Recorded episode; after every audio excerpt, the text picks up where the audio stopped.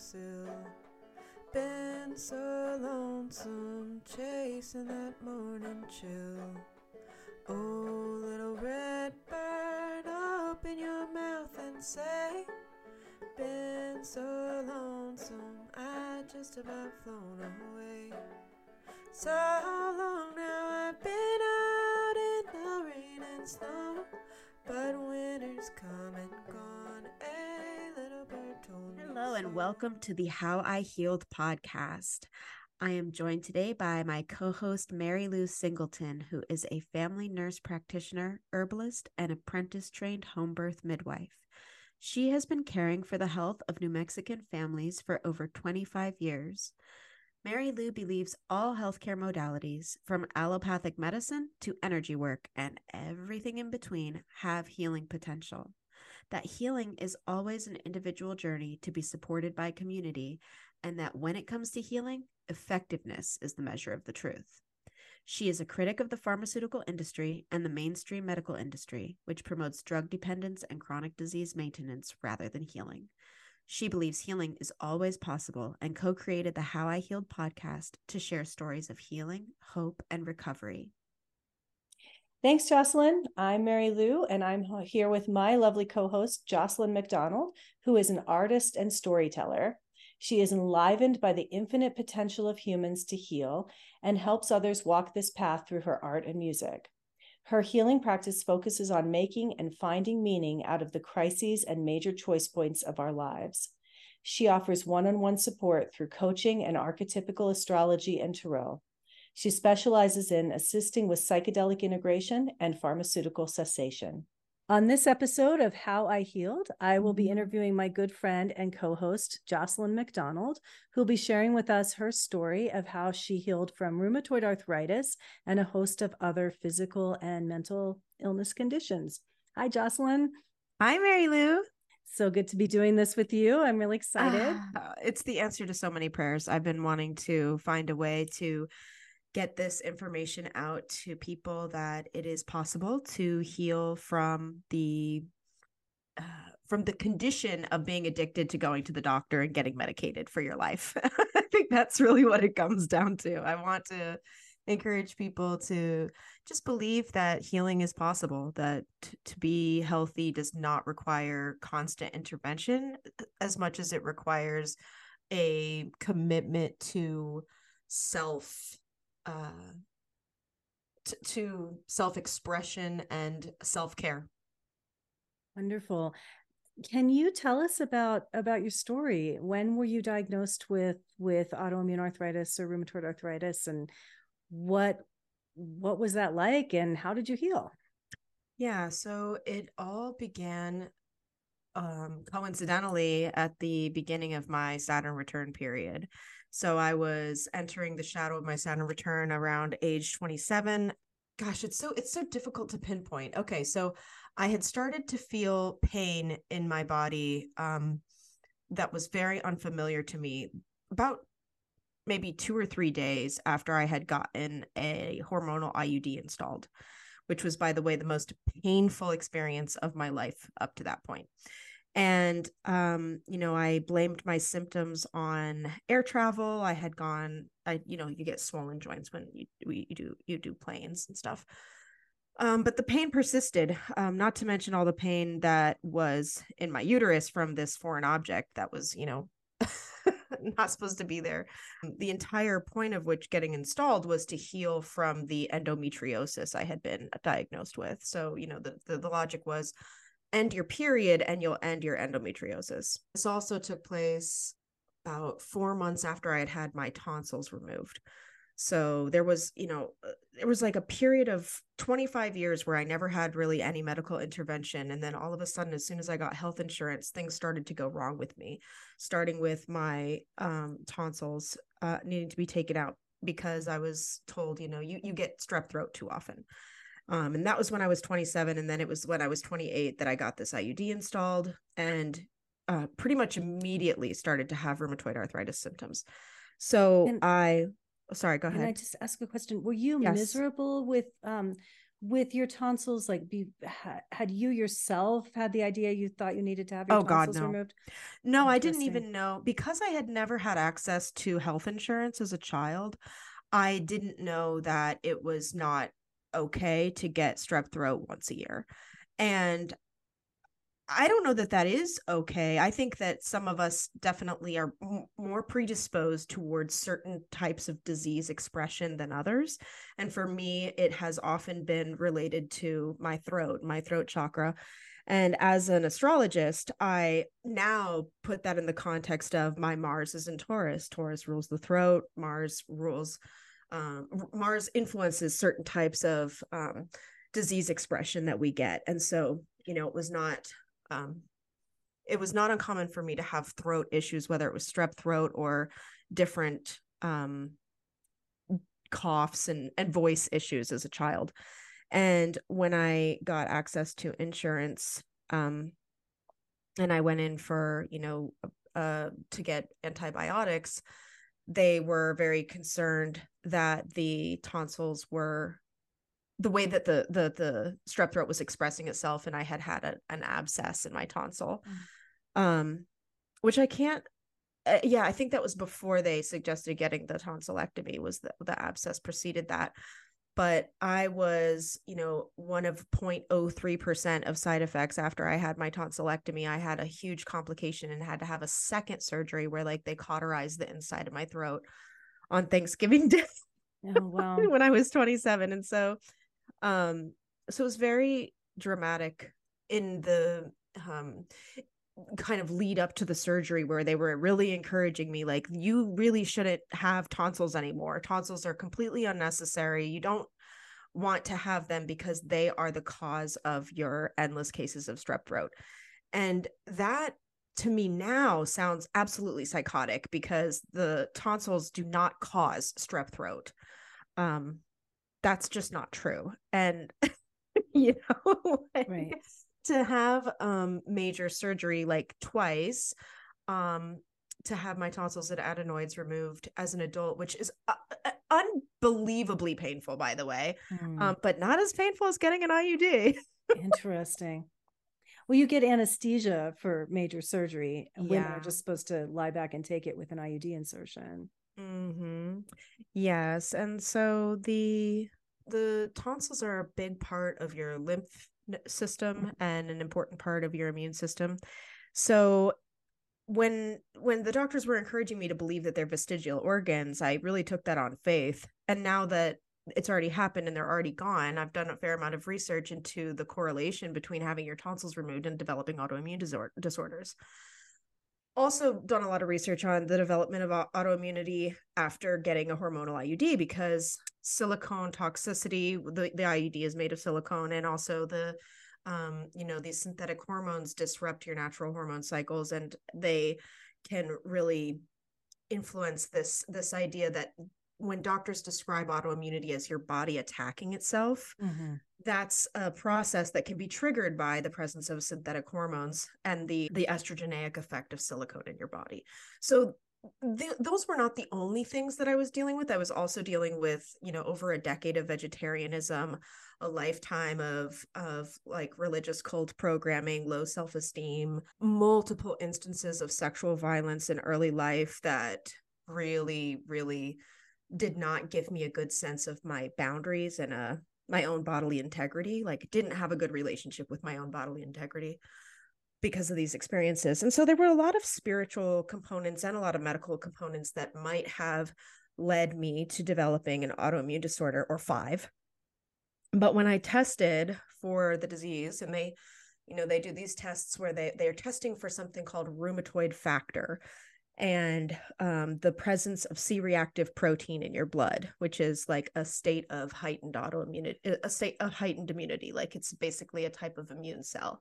And so if you have more of these immune cells, it's it's saying that your body's immune system is working harder than the average person's immune system. Uh, That isn't an indicator of disease. Um, when you actually break it down, like these are not, you know, testing positive for these things is it, it's not fair to say that that that is um a hard and fast indicator of autoimmunity.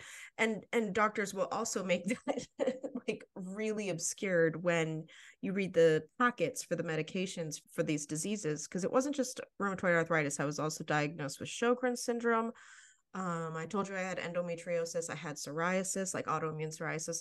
And um, i don't know i think uh, there was a couple other obscure ones that i don't even remember but you know in the packets for these medications it will say doctors do not understand the cause of rheumatoid arthritis and they do not know why this medication works to treat it, but they do know that it is an effective treatment for the symptoms of rheumatoid arthritis. That's something that I read in the packet for my methotrexate, which is the first mm. drug that all everybody who has rheumatoid arthritis gets put on methotrexate, which is a um, is also used as a cancer treatment. Mm-hmm. Plaquenil, which is used as an anti-malarial, and it, it that's a crazy drug. Several other disease-modifying anti-rheumatic drugs that I was given, which are essentially usually pills, like Plaquenil and, and methotrexate, and then they upgrade you when those don't work, and they never work. Right. Because for, for many reasons, most of the time they, they don't work. Then you get upgraded to biologics. These are like anti-tumor necrosis factor drugs that include stuff like Enbrel or Humira. And, you know, Mary Lou, as a actual medical professional, I'm sure you can speak to this to a far greater extent. But the purpose of these drugs, which you inject into your body every two weeks or every month, depending on what the drug is, is to suppress your entire immune system.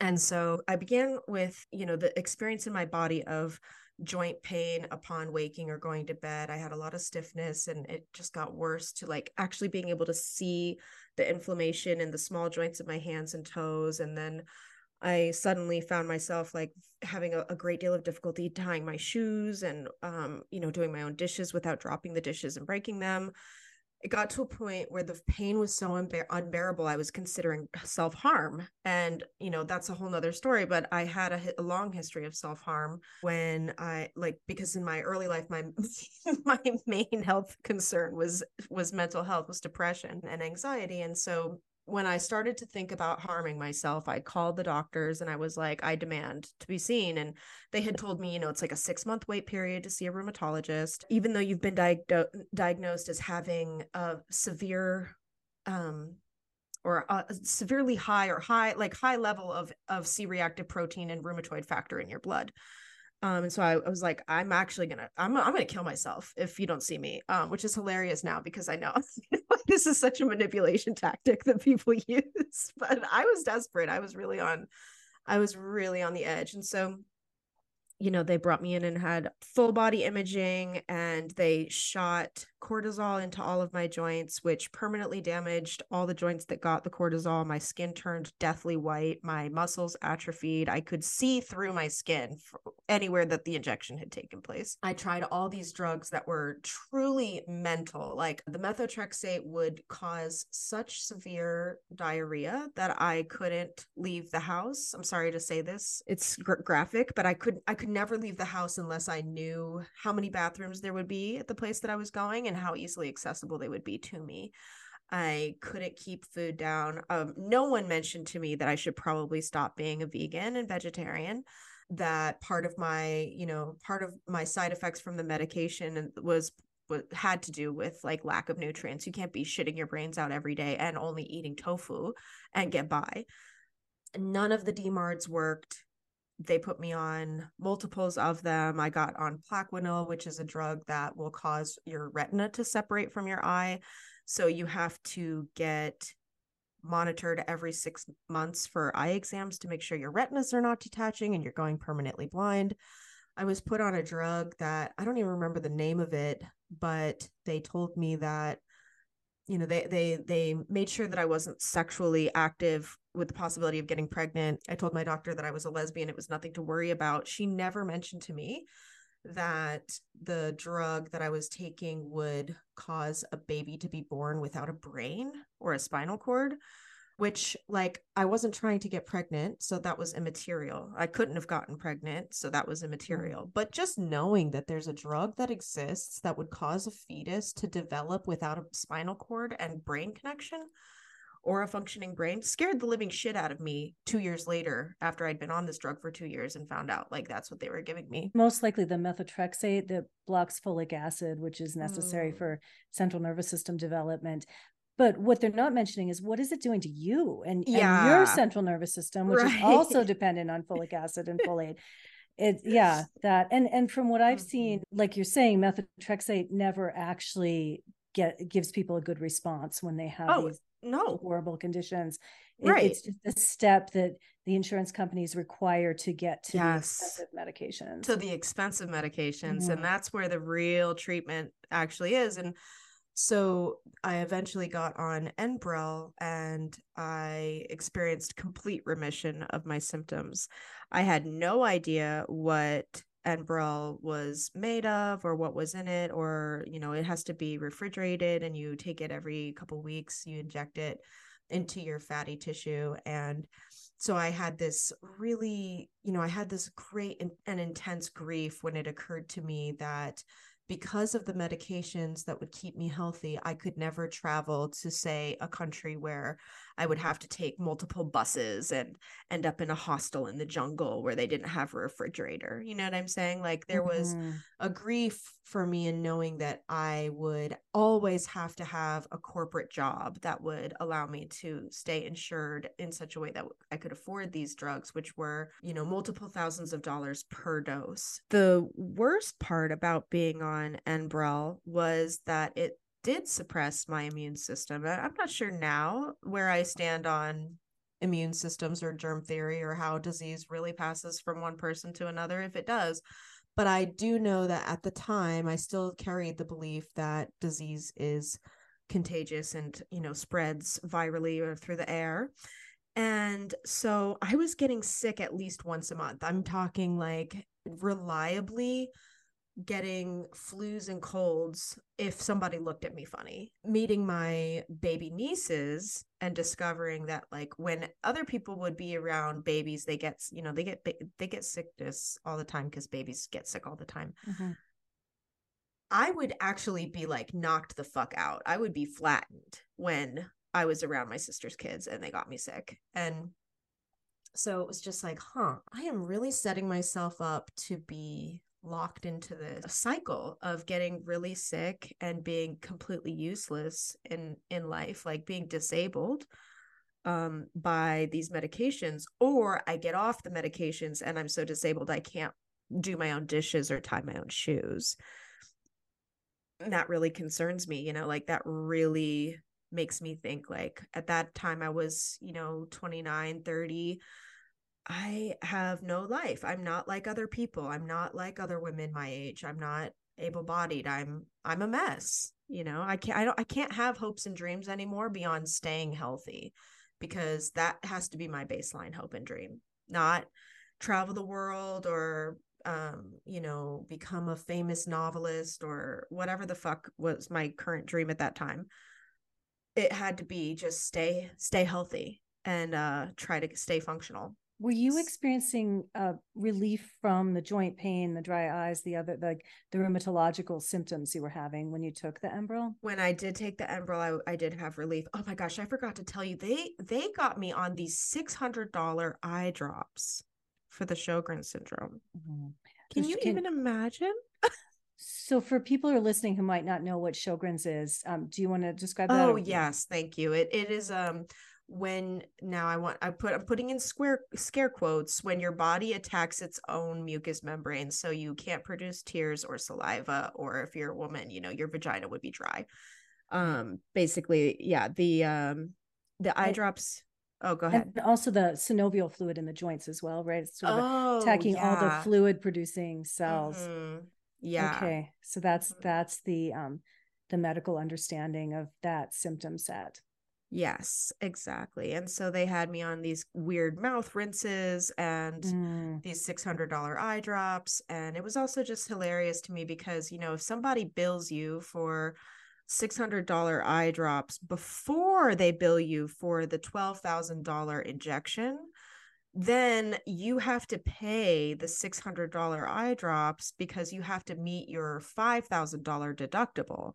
But if they bill you for the $12,000 injection first, then you get, you know, the the company has some kind of um payment deal where you get a special card and then they meet your deductible and then everything else that year is free. So I would have these crazy arguments with the insurance providers on the phone being like they they put the eye drops in first like fuck you I'm not paying for these eye drops like I can't I, I can't afford this shit you know like, right right very few people would be getting access to these medications if it weren't for the the insurance system, absolutely right right absolutely because did, yeah. were you getting $600 a month relief from those eye drops and those mouth rinses or do you feel like Oh. just like a Visine or or eye drops from Walgreens would have given you about the same degree of relief I mean, I think that is that introduces for me another question, which is like, is it fun to be an addict to dry for to, to eye drops? And the answer for me is like, Uh. no, I don't want to take eye drops every day.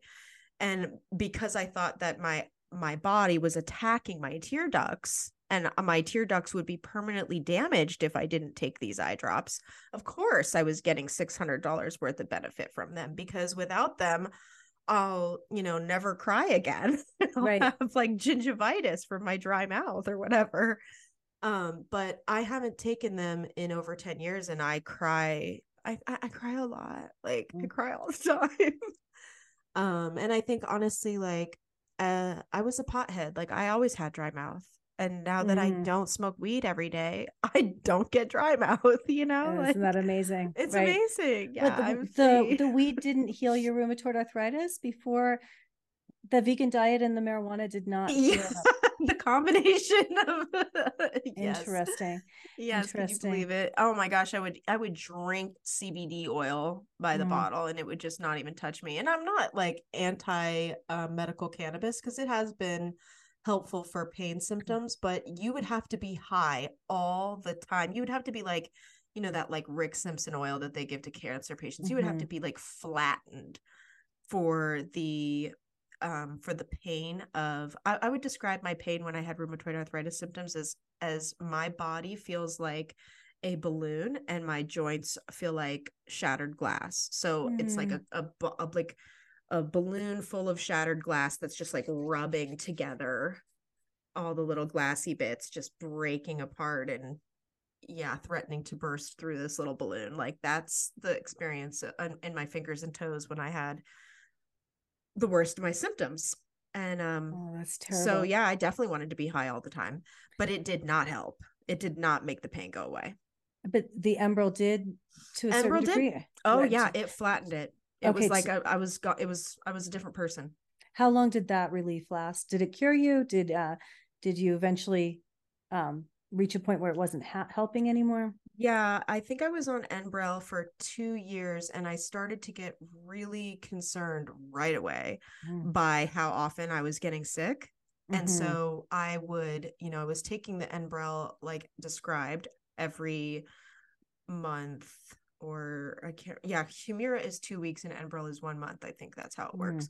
So I would take it one month and then I would say, you know, I wonder if I can get by with like five weeks or seven weeks or 10 weeks. You know, I would just Mhm. keep spreading out between doses until eventually I was like, I think I can get by without taking these injections. So why don't I just continue with acupuncture and medical marijuana and maintaining maintaining a positive attitude and see how far I can get with the um not actually injecting the Enbrel.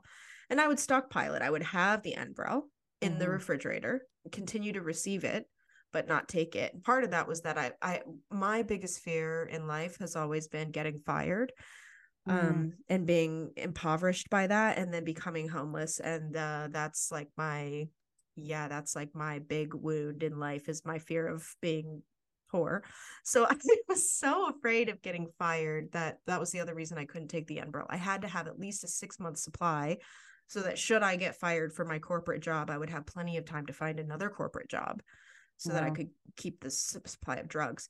So at a certain point i left seattle and moved to dc and this the symptoms came back really really badly after let's say maybe 6 months of doing what I was doing of like really spreading out the doses to maybe even getting like two to three months in between injections.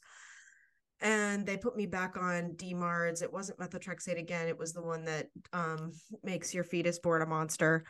And uh, although apparently methotrexate is that too. Um, so I got onto Humira. And again, it was immediate relief. It was just shocking to me. I went from one day you know being being disabled like couldn't sleep through the night without waking up 15 times. Anytime i had to get up it would i would be so stiff that i was hobbling to the bathroom. I stopped wearing shoes with laces a really long time ago. Um just yeah just completely unable to live life but kind of faking my way through it. And i got on humira and i was out dancing the next night. That like, quickly? You had a response that quickly? Oh yeah Wow. It was like the next night was New Year's Eve and I stayed out until 2 a.m. dancing. Wow. I'm just seeing the Humira ad across my television. Yeah. There's Jocelyn dancing. Ask your doctor. yes. Yeah. Are you 30 and love dancing? Get Humira. Yes. Right. Right. Okay. So you had a good response to that. And then um, what was your process on Humira? Um, yeah well long... as i was uh, you know i'm on humira and i'm every time the insurance billing has to take mm. place the the difficulty in getting the reimbursement was it, it, was always a nightmare. I would have to call the insurance company. They would say oh well we cannot pay for your humira because your doctor has to pre-authorize it.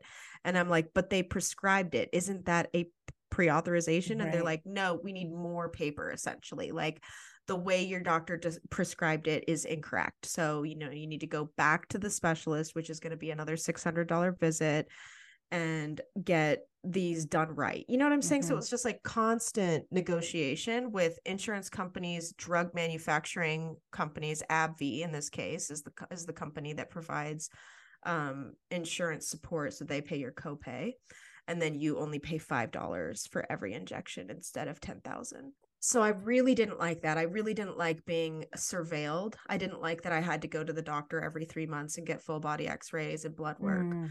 I really did not like the, you know, the waiting rooms and the process of being on the phone with all these nutcase people that like did not give a shit if I lived or died and they just are like looking to get their money from me um, or from my insurance provider, doesn't matter which what really sh- and so and so i had this you know big self-esteem issue especially when i would look at the the insurance building billing because it occurred to me like okay if i if i just look at the meds that i'm on for arthritis i'm not even talking about the the $600 eye drops the blood work every three months the full body x-rays every six months the specialist visits to dermatologists rheumatologists um, the gynecologist the ophthalmologist, all the different specialists that I was going to. We don't even need to look at their their labor costs, just the medications. They had billed to my insurance company by 2019 $111,000.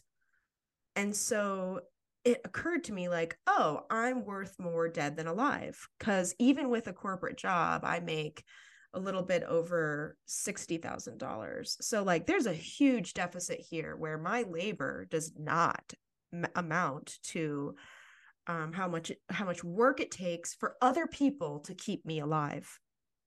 And so that really hurt my self-esteem and it like I said it really made me feel unfree. It made me feel unfree because I, you know, I, I couldn't travel and not that I even travel that much, but if I wanted to, you know, what if I wanted to? what if I got mm-hmm. a wild hair and a, you know, influx of money and I just wanted to go to Patagonia? So what really shifted everything was when the pandemic began and you know I was told that I was exceptionally high risk and for me to go outside and expose myself to this deadly virus that no one understood how it spreads and and uh, how quickly it was killing people that i was exposing myself to certain death. And you know as a at that point what was i 32 or something i just thought like no this isn't this isn't making sense. Like i don't want this experience. I don't want to be I don't want to be high risk. I don't want to be treated like an elderly person that needs to be institutionalized because I'm a, you know, because breathing air is too dangerous for me. And so that really got me thinking there has to be a way for me to get off these drugs. Um, I had also really, really deeply considered during the pandemic quitting my job and walking the Appalachian Trail. I know a big part of me healing eh, eh, on my healing journey throughout having arthritis, regardless of what medications I was taking, was pursuing things that made me feel good about my joints and building my self esteem around what capabilities my body does have. And so in 2018, what that looked like for me was beginning to play the banjo and mm-hmm. learning to use those fine motor skills in my hands. I also started rock climbing. So I was using my fingers to, to, you know, lift my entire body weight up a sheer rock face. And so I had started to develop much more confidence that my body is not disabled, that that I am vital and that like a vital life force flows through me and that I'm capable of healing. So even though I was still on those crazy drugs, I had started to challenge the belief that I was disabled. And so when COVID started to unfold and we were told that, you know, high risk people were certainly going to die, I just thought, well, I don't want to be high risk anymore because the mm-hmm. only thing that makes me high risk is my chemically suppressed immune system. So I just have to find a way to not be arthritic anymore. And and a and a, and a, and also I have to find a way to not be around people. And um, since people are the are the danger here, and that's what got me on the the kick of oh I want to hike the Appalachian Trail. The Appalachian Trail does not come with refrigerators, so if you want to take an injectable medication, you're going to have to you know ship it to different hostels and have them keep it in their little refrigerators and as I tried to think about the logistics of what it would mean to be a person of arthritis and hike from Georgia to Maine, it just landed like it's not I'm not a Capricorn, okay? Like I can't plan like that. Like I I don't I don't have the skill to plan out meticulously where I'm going to be every 2 weeks so that I can inject myself with this shit.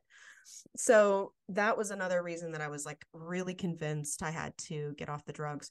And then at another point in the pandemic, you know, um supply chains started to fail and at that time I was working in my day job. I was working in marketing for the automotive industry. So, you know, a lot of people who know me as an artist and a writer have no idea what my day job was and it was it was in selling cars. So, mm. when cars couldn't be sold anymore because computer chips could not be ordered because the entire world was shut down, they started laying off people in the auto industry left right and center. And so i was again confronted with my my worst fear of my life which has always been you know you're going to be homeless. You're going to be unemployed and you, no one is going to be able to support you. You're certainly not going to be able to support yourself. So you better start stockpiling again and you better start looking at a at an industry where you can't get fired. You know your job is not in the hands of like global market forces because it really looks like the end of the world is nigh whether it's COVID or global climate change or whatever it is, like the car industry is not the security and safety net that it once was. So it's time to look again and uh, cast a wider net. And so you know, it was around that time I started stockpiling medications again and I quit my job and went to woodworking school to become a furniture designer and builder. I started to stretch out my injections again, longer and longer. Am I am I like rambling? Am I answering your question or is that no, okay? it's all fascinating. It's always good to hear someone's healing okay. story. Okay. I do have a, couple of questions. Okay, um, yeah, go ahead. One is just just to get the timeline straight. At this yes. point, um well, I know that you're you're very critical of hormonal birth control. When did yes. that come into your your consciousness, and when did you have your IUD removed? Mm, okay, so I got my first introduction to hormonal birth control. I think in high school they had me on it because of my acne and my endometriosis, and I don't think that I have endometriosis, but they never um they couldn't possibly like take the effort to diagnose because it's basically just like, oh, you have unbearable period cramps and you shit and vomit every time you have a period and it, and it makes you like lose time at school. That's endometriosis. We don't need to like confirm it in any other way. So birth control will make your period go away and you'll be fine again. And then I went to college and got the NuvaRing. Ring. And I experienced in college um, really strong symptoms of depression. I think that were largely re- I mean I I had symptoms of depression before hormonal birth control, but my symptoms definitely intensified on birth control and i became very disconnected from my sense of desire or like eros at all Mm-hmm. so when i was on the NuvaRing i was having sex with people to whom i knew i wasn't really attracted and and to whom i didn't like experience any real pleasure but it was like college and when you're in college you have sex so like you know i i was a good christian girl my whole life like I need to make up for lost time. Like I have to I have to like explore my sexuality in scare quotes. Um, like all the rest of these people, you know, Mhm. like come out as bisexual, fuck everybody I can. Yeah. Um, and so I did. it's empowering, right? That's yeah, what we're super told. empowering. Yeah. Totally suppress your fertility, turn off your actual libido and desire that is absolutely connected to your hormonal cycle, which we're going to turn off. And then, um, yeah, and be sexually accessible to men and women, right? yeah and it and so you know in that sexual accessibility i had even more instances of sexual violence which Mm. continued to allow me to to encourage me to disassociate my brain from my body and my experience of eros so i ended up having like a ton more rape and sexual Mm. assault experiences because i was completely dissociated and had no boundaries and was you know letting myself truly letting myself be taken advantage of by the time i had gotten a hormonal iud there wasn't i wasn't even having sex with men anymore i was out as a lesbian and completely you know it was just it was just to treat this quote unquote endometriosis and this and these experiences of really bad cramps i had already been critical of the of the hormonal birth control because i associated it with depression and with with having sexual experiences that were deeply unsatisfying and in fact like obviously self-harm no different than my cutting addiction from when i was in high school and so the uh the the IUD was in for less than 5 months. I was calling the nurse on a weekly basis being like, "Should I have collapsed in my kitchen because the pain of my IUD is so excruciating? I'm not even bleeding right now. I'm not even on my period and I'm having cramps so bad that I collapsed. Is that normal?" Mm. And the nurse is like, Well, you know, the doctor should have told you this, but it takes a lot of people at least six months to adjust to having an IUD. But then your period will stop and all this will go away. I mean, that's what they kept promising me was that like in a few more months, your period will stop and you'll be okay. It didn't occur to me at that time that your period shouldn't stop because your period is a sign of your health and vitality if you're female and it's a really crucial part of like the experience of of living. It's beautiful it's it's enjoyable if you're not in pain. It's actually like this you know this this opportunity to explore beyond the veil. The veil is so thin it's so accessible for you to like get into a theta state and be a you know a fucking witch and a fairy in the woods when you're bleeding. Like i didn't know that. You should like having your cycle whether you're ovulating luteal or menstruating. I wasn't ready to say that. I was still in a in a place of like really fighting my body and being in resistance to the natural cycle of being Mhm. a female human. So you had this IUD removed at some point. Oh um, yeah, almost right away. mainly because of the side effects of the IUD, not con- not yet connecting it to the development of the autoimmune process or, or what was being okay. No, it was uh, it was removed because it was causing me so much pain, but it was definitely very early on in my RA journey that I got deep down rabbit holes on internet forums of women talking about rheumatoid arthritis. You know, 74% of patients who have autoimmune disease are female. hmm And so these forums where people are talking about their autoimmune disease and they're talking about what triggered it, what they think triggered it. So many women talked about uh, getting silicone breast implants Yes. and then immediately getting our RA. And so, you know, they would talk about silicone toxicity, and the hormonal IUD is a silicone little thingy majiggy.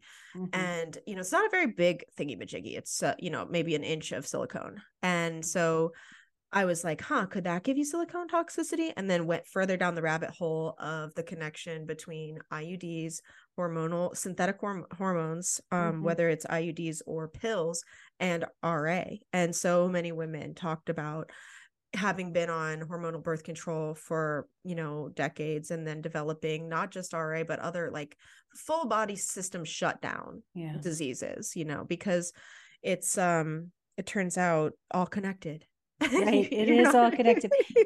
Connective tissue disorders. Yeah. Right, right. Okay, so at some point you had a real paradigm shift that Oh God, yeah. okay, so was and it sounds like that was gradual. You were understanding you didn't want to be dependent on big pharma. You you have this, you know, this core fear of poverty that that was leading you to Yes. stockpile meds. Those two things were causing you to not use the medications as as directed to to spread out your doses Yeah. and then covid happens and you're realizing you you're more vulnerable to to everything Yes. because you're suppressing your body's defense system Mhm. um but what happened then because i know you you had a, Major paradigm a major shift. paradigm shift right Well, that the seeds for that started way earlier. I would say in early, early childhood because I grew up in a religious cult. I grew up in um a cult and then and then when we left the cult we joined evangelical christianity where we did faith healing laying hands on each other i laid hands on other little kids and healed them of tummy aches and all sorts of things so i had a belief that faith could heal and that you know if you want to take jesus out of it and just look at it as mindset could heal from a very early age. And so you know when i got to college and decided i was an atheist and a communist i rejected god and jesus and and uh threw all of those beliefs out the window and decided they were unscientific. But you know i'm a pisces rising and uh that's just that's just not it you know? It's just not Mhm. it for me. Like there was a deep spirituality that was waiting to be witnessed in myself and waiting to be accepted and integrated and so you know i wouldn't tell other people that i was secretly a mystic and secretly thinking you know there's got to be a spiritual reason that i have arthritis in the first place and therefore there has to be a spiritual way to cure it.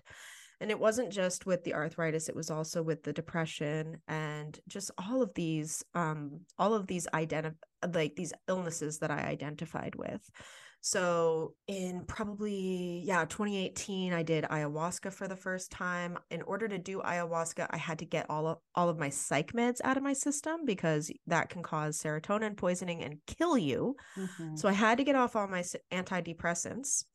And um, so in order to do that, I had to, you know, really stop believing in myself as a depressed person. I had to really interrogate this idea that I'm a person of depression and that like depressive waves are inevitable due to a chemical imbalance in my brain rather than the Mhm. conditions of my life and how I respond to them.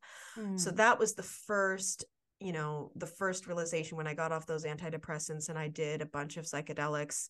what were you taking and for how long in terms of psychiatric I was medications taking Paxil, Seroquel, Cymbalta, not all at the same time, but over time I had taken all of these and some of them I had taken at the same time.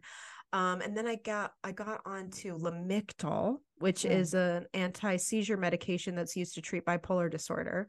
Seroquel is an antipsychotic that's used for people with major depression and psychotic episodes. In addition to a sleep um, Mhm. aid, I have had insomnia bouts since I was as as early as I can remember. I mean, I remember as soon as I started sleeping alone, I remember ha- having to go back and ask my mom, you know, to help me pray over me and and uh, get God to help me to sleep because I would really stay up all night. I was addicted to Ambien at one point, addicted to Lunesta at another point, all while taking, you know, Lamictal, Cymbalta, um, Wellbutrin, and um, Paxil and Mhm. Seroquel at different times.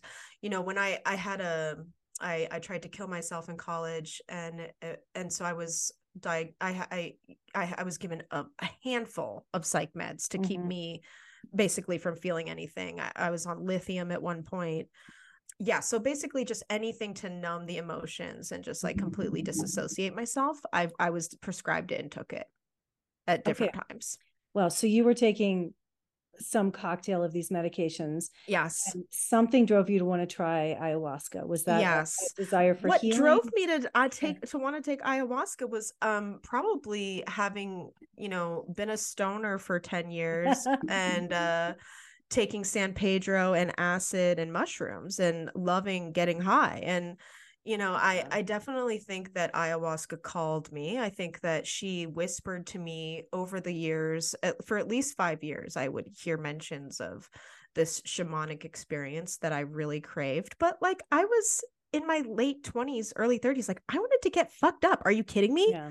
So yeah, um, I had no idea how spiritually enlightening the experience of doing ayahuasca would be. I I thought I did, but I was not prepared for the way that it it took several years for the downloads of my first ayahuasca journey to be fully absorbed into my somatic experience and they have since then you know further shamanic experiences have also dictated a lot of these changes. I, I really think that like psychedelics have been incredibly expansive for me in releasing a lot of these beliefs about who I am and how diseased I am and how I carry disability or brokenness because of the family I was born into, the cult that I was born into, the poverty that I was born into. You know these these beliefs, these limiting right.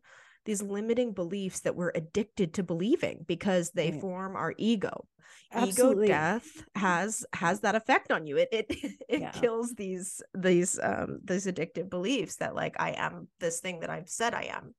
Well, and these addictive beliefs are are being relentlessly marketed to us as well from from all sides which yes. i may i'm not even sure what all sides means anymore but definitely the medical industry the social justice wokeness industry whatever we want to call that arm of of definitely eh, you know that pretends not to be the ruling class but is right? Like these ideas of you have ancestral trauma you are a traumatized person you have no resilience you have complex ptsd you're yes. yeah all of it. And and because of that you need drugs you're never going to get better right? Right uh, right. none, none of it's healable. So absolutely. So that paradigm of illness was shattered for you for or at least started to unravel it started to unravel. Yeah i mean i i definitely remember that one of the things that i really wanted to get out of my ayahuasca experience was an answer as to why i have ra you know how did mm. this start? Where did it come from? Like did I inherit it from the from the many experiences of bodily violation? Is it because of um, something in my family lineage, perhaps past lives? I know how insane that sounds, but I was such a healthy, happy, functional child despite all the, you know, constraints of my family constellation. I was a hel- I was a healthy child. Um, you know, we didn't we didn't go to the doctor. We couldn't afford to go to the doctor, but we didn't need to for the most part go to mm-hmm. the doctor and all of a sudden i was you know freaking disabled and not even 30 so it had to be interrogated you know like where did this come from? And uh, i did not get that answer in my first ayahuasca journey. I did not get anything related to my arthritis come through in my first ayahuasca journey. I got a lot of healing toward my relationship with my mother though. Hmm. so that was really cool. Got a lot nice. of forgiveness from my beloved mother. Um and i never went back on psych meds after that and um as i progressed in my spiritual journey you know I, I, did so like i didn't do ayahuasca a ton of times. I did it i did it like once in 2018 and then in the middle of covid i did it again. I actually went out to visit you mary lou and mm-hmm. we had our fun mexico experience um, right after I had just done another journey in Arizona with my shamanist, my ayahuasca and um, during that time again i was asking you know how do i how do i how do i live like how do i change my life so that i'm not basically a drug addict? Not not a drug mm-hmm. addict like a meth head but totally addicted to these injections. Like I, if i get off of them i have arthritis again. How do i mm-hmm. stop living this way? And that's not again that's not the message that came through. Instead what came through was all these messages about um, the way i spend my life force energy. You know i was looking at my career and i was thinking about music and how how much I loved playing the banjo and you know what why do I why why why do I why do I get to play the banjo as a 30 year old it's too late for me to ever be Joni Mitchell you know like it's mm-hmm. it's over for me. I'm never going to be a musician. And all these you know messages that came through were about me learning to make instruments and to give other people the gift of music because music fosters courage. It distracts us from our fear. And in COVID, the biggest thing I saw everywhere I looked was other people's fear was ruining their lives and ruining everyone mm-hmm. else's lives too. And so, you know, ayahuasca at that time gave me this very clear vision of her rewriting my DNA, editing my genomic sequence with the word courage in the nice. in the double helix. And I remember thinking like, okay, so that's the next step. The next step is just to just stop being afraid of what's going to happen next. And then um I did another journey at the end of that summer and I was asking, you know, when do I quit my job and learn to make instruments? And the medicine was very clear. It was like right away, like tomorrow, mm-hmm. bitch. So at that point, I, I I quit. I I put in my two weeks notice and I signed up for woodworking school and I moved away from DC and down to the Asheville area within a month of mm. that experience and started woodworking school. So, you know, starting woodworking school in the middle, the the pandemic is still going on. It's like 2021 everybody's still wearing masks i'm com- i'm completely convinced that covid is fake that masks are fake that none of this is real and I'm still using the drugs because I don't know how to stop feeling pain while mm. um, doing very physical labor. But because I had these experiences of basically God asking me to step up and have a little bit more courage and to be a little bit, uh, you know, dissociate from my constant worry and constant attempt to control my life, that made me think actually maybe my pain isn't the problem. Maybe being in pain is not actually a problem. Maybe my journey in this incarnation is to stay happy and to stay grateful and to stay devoted to God no matter how much my body hurts, to just refuse to disconnect myself from the appreciation all around me because I am so blessed. I have the best life. I have the best friends. I feel so joyful. Why would I disconnect myself from the opportunity to revel in that joy and that pleasure of being alive by reminding myself, I can't tie my shoes. I can't, I can't get up today because my back doesn't work. Like, I'm the one who's separating myself from the feeling of joy by being so fixated on everything that's wrong. And what if the experience of finding a cure for my arthritis is actually the big adventure that I've always wanted to go on? You know, I talked about how I wanted to I really wanted to go to Peru or or or somewhere you know somewhere that they don't have refrigeration for my drugs. That was what I kept having a disconnect about, right? Mm-hmm. That I really I didn't want to be on the drugs because I wanted to travel. What if the experience of travel that I'm meant to have is the experience of exploring the world looking for an alternative to drugs. What if that's the adventure of a lifetime? What if that's my my hero's journey my knight's quest is just like all the things i could try to stop being addicted to drugs. I could try acupuncture i could try energy healing sound frequency healing. I could get into you know, who the fuck knows? Like uh, there's a thousand i could go to all the i could go all around the world and get all sorts of different healing experiences from different healers uh, in all sorts of traditions and everyone could bring me closer to the experience of of uh, releasing this pain that doesn't belong to me and isn't who I am and isn't my identity. And that felt really good. Like it felt so freeing. I felt i felt so i i felt so free. I felt like yes yes my pain is not a limitation. It's the doorway to my expansion. It is the it is the biggest growth opportunity. It's going to make me who i am. It's going to turn me into a shaman. It's going to make me become the person that helps others heal. Like what if i could give the gift of of this joy to other people by just by just releasing once and for all that i'm a diseased person who's broken and needs someone else to intervene for me. What if nobody needs to save me? What if everything is fine you know? Wow. And so once that really landed i knew i couldn't take the drugs anymore. And um and i was looking forward to it. I was looking forward to you know accepting all the sensations that came with that. Like what if i what if I develop such a high tolerance for the sensation of being in my own body that um, I don't experience pain as pain? I, I experienced it as as a messenger or as a um a guidepost but i don't experience it as negative. I experience it i experience it. I'm I, it i'm embodied in it. I i can name the color and the frequency and the texture of each of one of these sensations. If you ask me you know what is the feeling of arthritis? I could i could sing you a song that is arthritis's song but that isn't producing in me fear of the future regret for the past or self-hatred. What if like yeah like what if like that's the uh, that's the expansion so i still had a couple injections left i i actually still have probably a dozen injections in my fridge that i just still haven't thrown away because i don't know i guess if something really horrible happens and i i get really bad symptoms again i want to have the option to medicate them i don't want to I don't want to harm myself again. I don't want to I don't want to like experience disability again.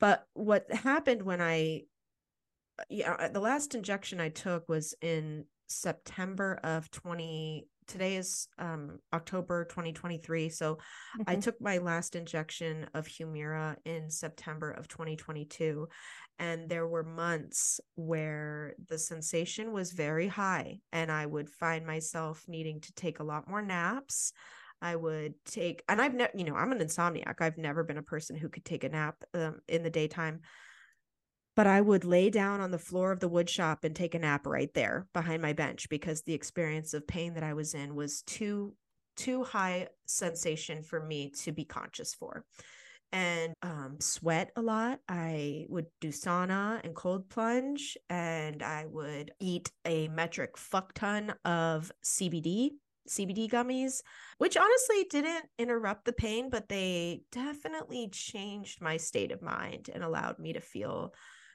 a, a higher degree of tolerance for the pain and sensation that I was experiencing. I did a lot of circling, which is a relational meditation practice where you come into presence with other people and basically, you know, take ownership of your experience and inquire about others' experiences. Um, I did a lot of hypnosis. I hypnotized myself every night and I would, you know, go into this state of hypnosis and repeat loving affirmations to myself about how perfect my body was and how capable it was of healing. I would start each day looking in the mirror at my naked body, doing lymphatic drainage exercises with a dry brush over my naked body and saying to myself over and over again, Thank you, body, for being the body that my soul chose to come into this incarnation and experience this perfect life. Thank you for the healing opportunities that you provide for me. Thank you for always having my back. Yeah, stuff like that. Oh, and diet? Did you? Oh, I fucked around with diet. Yeah. Yeah. I've tried every type of diet. I, I definitely tr- like played around with Ayurvedic diets in the past keto ketogenic diets um but in the past eh, two years when i like really started stretching out the medication doses i went full carnivore for a while and only ate beef mm-hmm. beef salt water and honey and a little fruit that did not last long because i love carbohydrates um, mm-hmm. i do love beef but i don't have the budget to eat like a ribeye every single meal every single day and i can't eat nothing but ground beef like it's just mm-hmm. not realistic. Um so well you have to I... think of your quality of life as well right? Yes yeah. yes. So now i just eat whatever the fuck i want um i don't do i don't hypnotize myself anymore i don't have i don't say affirmations in the mirror i i still love that stuff i could do it from time to time but I don't rely on any kind of strict regimen or protocol anymore because I really just don't experience my pain in the same way. And I do mm-hmm. get pain sometimes, but I certainly, it's not confined to my joints. It definitely feels musculoskeletal. It doesn't feel like arthritis. It's not, I do get swelling sometimes in, in joint places, but you know, I'm 36. Like at this point, it's pretty logical that I would get joint swelling from here and there. Mm-hmm and I work at a physical job. So like if I wake up with swollen knees, like uh, I don't know, could it be because I hauled around half a fucking tree yesterday? Like maybe. mm-hmm. Right, right. Wow. And then what how have your beliefs changed? Do you still carry any illness identities as part of your your beliefs about yourself? And I truly do not. I think that um, everything that comes up in my body to experience or heal is a message. And all of the experiences of illness, whether they are colds, flus, rashes, unless it's like um, an injury or an insect bite or I, I brushed up against poison ivy, I see every illness that I encounter as psychic in origin. Mm-hmm. And um, I know that might sound crazy, but I just really see a connection between what's going on in my life and the stories that I tell myself in my brain, and then what manifests in my body pretty much as, as an obvious and direct response to that. So for instance, one of the one, one of the things that somebody else could call arthritis would be something like I had this sensation in April that I twisted my ankle and I didn't twist my ankle and I just had this very difficult pain in my right ankle and it would last for a few days and I would even wear an ankle brace and then it would just go away but then it would resurface like 2 months later eh, you know for for no discernible reason. And what I came up with at the time was that in April when that first started manifesting was you know I don't have a clear idea of the way forward. I don't know what I'm doing with my career after I graduate from woodworking school. I live in a state of fear about money and what ch- what choice is the first choice to make. So, if you put it in metaphorical terms, it would make sense that if I don't know where to step forward mm. next, if I don't know if my if the choices I'm making, I can bear the weight of them, then of course my ankle would hurt my right ankle the the part of my you know the left part of the brain is the um, analytical and decisive part um, that's that's always acting in a logical way and that controls the right side of your body. So of course it would make sense that my right ankle would would be inflamed right now and would hurt. But it doesn't make sense that you know that right ankle inflammation is because of rheumatoid factor and c-reactive protein attacking mm-hmm. my, my body attacking itself. Like that doesn't make sense. My body never attacks it myself myself. My body is so singularly focused on thriving mm-hmm. that everything it does is in service to my healing and so the the the pain itself the ankle pain is in service to the healing the ankle pain says hey what are we doing when we graduate, bitch? Like, what are we doing? Like, you want to figure this out? Like, maybe pay attention to, you know, what's next. Sure enough, like the ankle pain goes away. I get a job. I I provide for myself. Everything starts to mellow out, and the ankle pain goes away. Fascinating. Oh, there's so much. You know, we're we're reaching time our time limit here, and thank you so much for telling this story. And it opens up many, many uh, topics that I'd love to discuss further in our podcast about um, yes. um, belief and and yes. absolutely like there. And one thing that's coming up for me is the um, I walk in a lot of worlds and I I am trained as a Western medical provider and I also am not really allegiant to that belief system, even though I'm very proficient in um, it's like a I'm very good at that second language, you know. like yes, I yes. I understand that culture. I understand I understand that. And if people believe that, I'm I'm mm-hmm. excellent at providing that paradigm to them. And I'm much more interested in what you're describing, which is what does the illness mean to the individual and how is the gem of the root of, of that's at the root of that healing in that person's story and, and mm-hmm. your understanding so thank you thank you for that yeah. and anything else you'd like to share before we move to a, a word from our sponsor mm-hmm. Hmm. Um. Yeah, I mean, I really think that throughout this podcast, you and I will both have many opportunities to delve deeper into our healing journeys because how could I possibly, in one hour, explain 10 years worth of healing? Because from the minute that I got diagnosed, I was trying to figure out how to release this and how to become a person that wasn't, you know, chronically ill.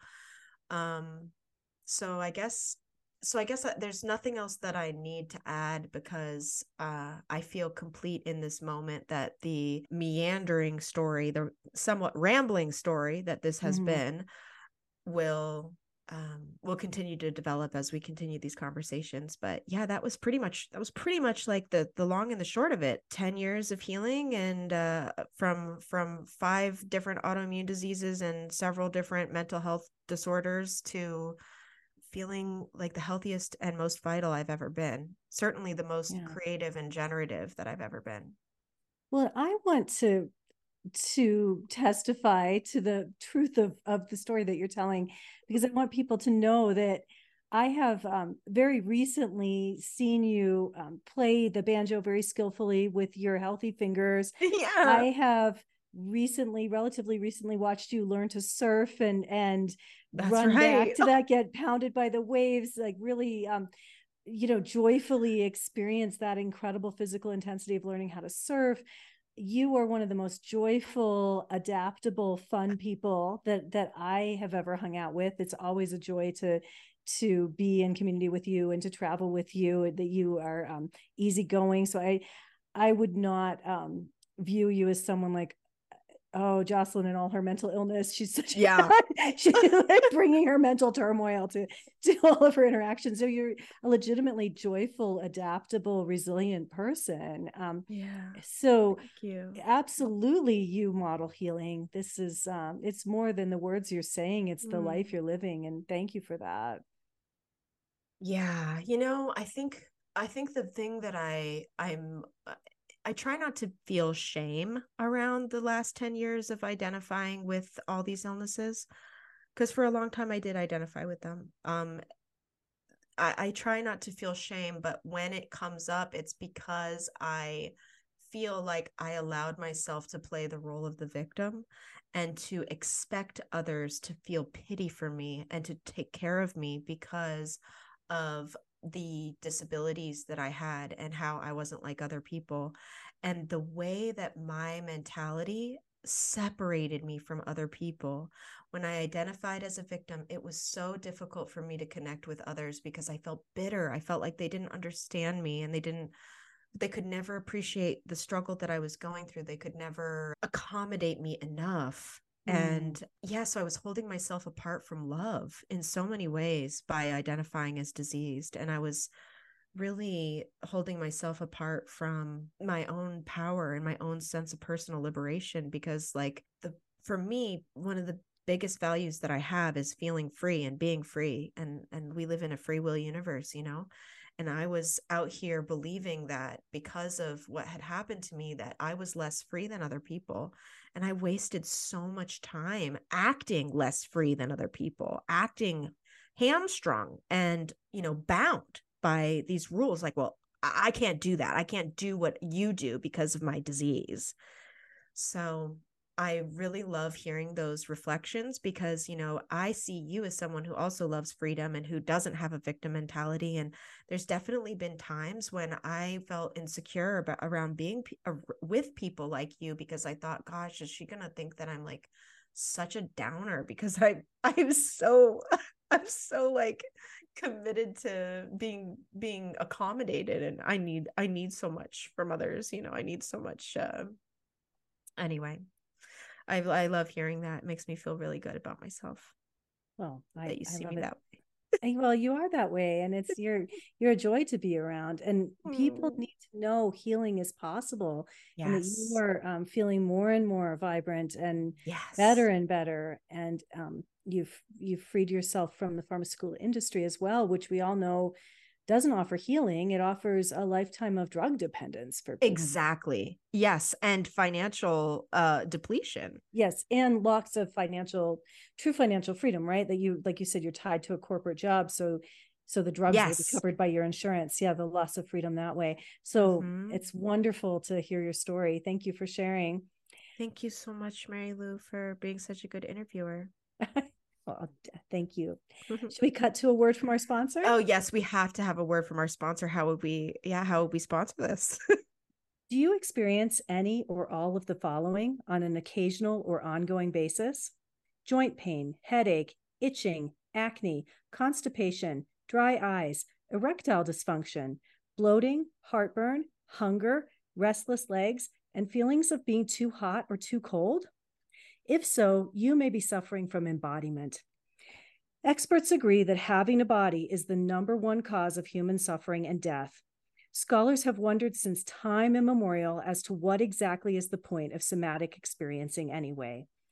You've tried pornography, religion, overeating, alcohol, weekly shamanic journey, journeying, ayahuasca, mushrooms, CBD, THC, Delta 8, amphetamines, antidepressants, and other forms of compulsive dissociation, and still your symptoms of embodiment return. Thankfully, science can now offer you permanent relief. Ask your doctor if uploading your consciousness into the internet is right for you. Say goodbye to embodiment and hello to the security and comfort of virtual reality.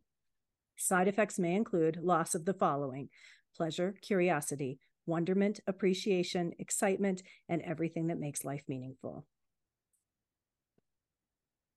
That's it. That's it. Sign me up, baby. I look forward to more and more episodes where we explore how we heal. I do too. I um yes, I can't wait to share these journeys with our audience and also I look forward to inviting our listeners to be on our podcast and to be interviewed. If you have a if you have a story of healing outside of the medical paradigm, then we would love to talk to you. Absolutely. Right. Until we meet again. Thank you. Have a good one. Bye. Bye.